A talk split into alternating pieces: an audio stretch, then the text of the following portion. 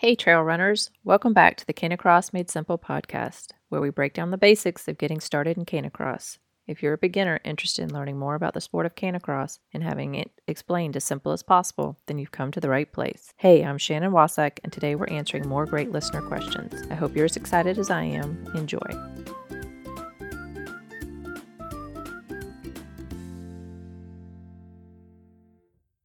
Welcome back, trail runners. We talk a lot about the things we should do when we get started in Canicross, but sometimes we overlook what we shouldn't do.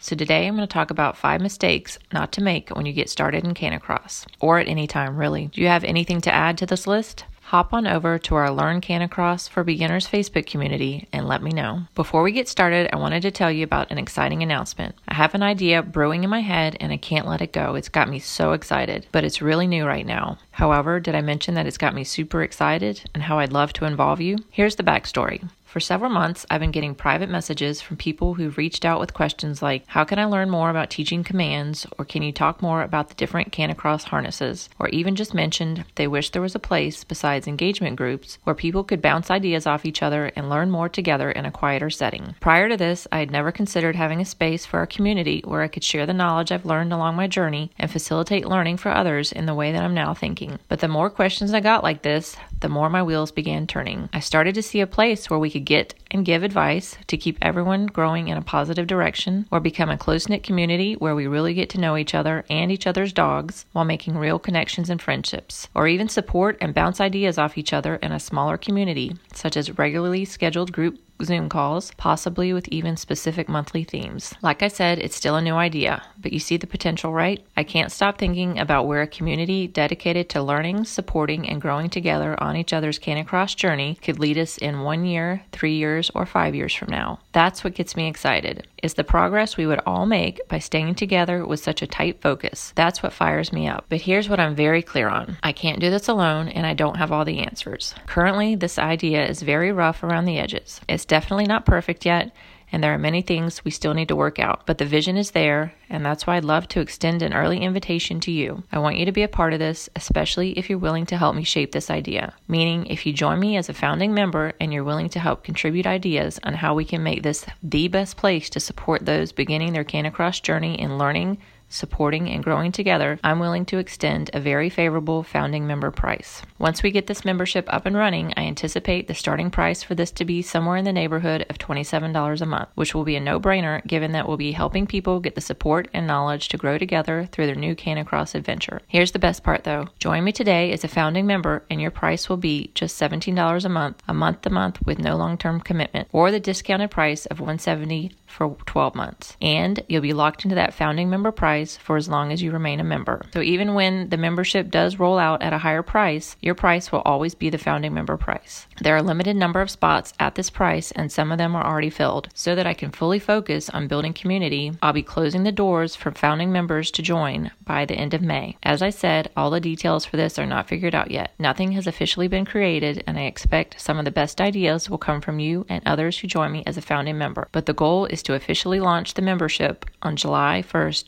2021. So between now and then, things will be happening fast and furious based on the ideas flowing back and forth between founding members. With all that said, what I am clear about is how this community will serve all of us as we progress towards learning the basics about Canicross and eliminating the confusion and frustration that can happen along the way. That's what excites me. That's why I'm waking up early with my mind racing a million miles a minute. It all begins here today. And years from now, we'll look back on this and say, Do you remember when? So join me, become a founding member. All you need to do is simply DM me on Facebook at Shannon Gertson Wasak or email me at Canicross Made Simple at gmail.com and I'll send you more details. Here's to your success as a founding member, and here's to the success of our new community. Now back to today's show. So, what are some things you want to avoid when running with your dog? The first is not taking into consideration your dog's breed, age, or physical ability. Yes, most dogs can participate in canicross, but that can still vary based on your dog's situation, behavior, etc. Just because you have the same type of dog as someone else doesn't mean that your dog will run like theirs. Obviously, brachycephalic breeds like pugs aren't going to be an ideal candidate for canicross as, say, German short haired pointer. Or if you have a greyhound, they may be fast, but better at shorter distances than longer. Or maybe they're the exception to the greyhound rule and do okay with longer distances. You also need to consider your dog's age.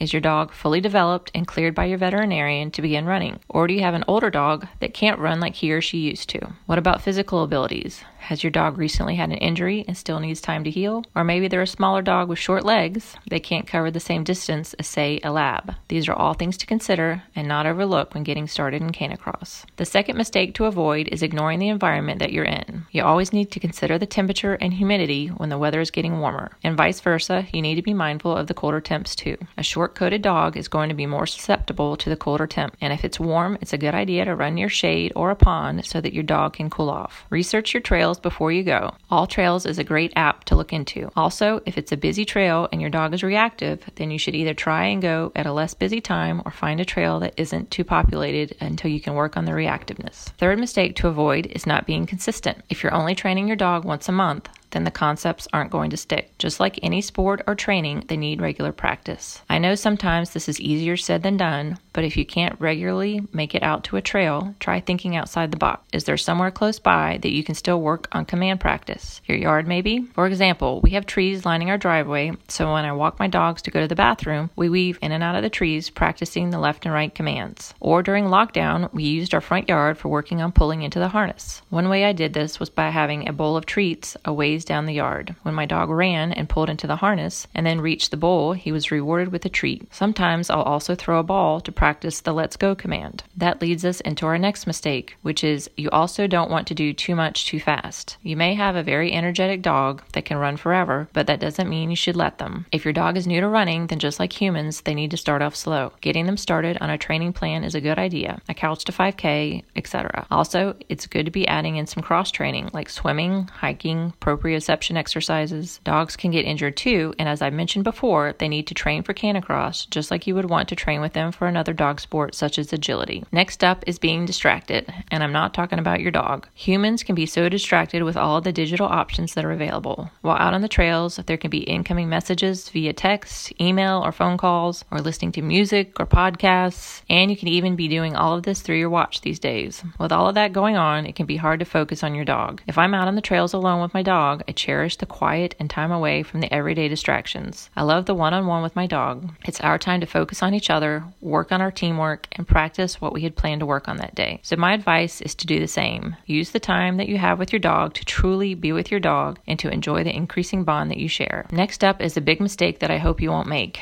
and that's using the wrong equipment. And what I mean by that is not using Canicross specific equipment. Trying to use a regular dog walking harness or just a hands free leash is not a good idea. The equipment made for Canicross is designed to work. The harnesses are made to keep your dog safe so that their breathing isn't impaired or so that the harness isn't rubbing in the wrong places and causing pain. Same with using a regular hands free leash instead of a canicross waist belt. The belts are made to take the pull of your dog through your hips instead of your back, which helps prevent injury. Let's talk about praise. Are you praising your dog out on the trails enough? Waiting until the end of your run to let them know they did a good job isn't the way to go. They need encouragement throughout the run to let them know that they've done what you wanted them to do. Give them something to work for. Use an excited tone to let them know you're happy with what they're doing. Timing of praise is important too. Don't wait until they've already made the turn after you've given the command. Praise them when they show that they've thought about your command and have responded. If you wait too long, then your dog will already be focusing on something else. Reward their efforts because they're working hard for you. And the final mistake I'll talk about is talking too much when giving your dog the command. Whatever commands you choose to use with your dog, be sure to be consistent and be clear so that your dog can understand you. Don't say the command 15 times. Be clear in your message and don't say too much else. You don't want your dog struggling to hear the command if you're talking in long sentences. So there you go.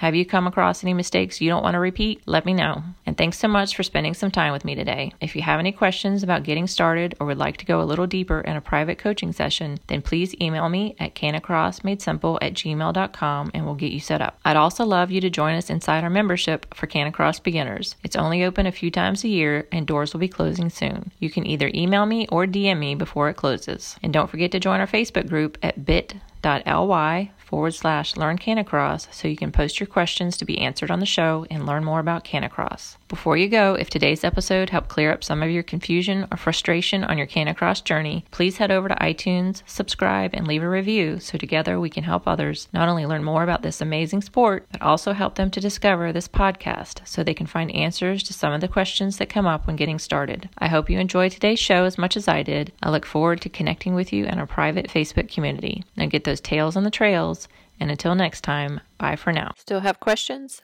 If you feel you need a little more one on one time, I'm now offering 30 minute coaching, aka strategy sessions, to give you more personalized attention. We'll hop on Zoom and clear up any confusion you're having with equipment, commands, getting your dog to pull, etc. If this sounds like something you need, please email me at canicrossmadesimple at gmail.com and we'll make it happen.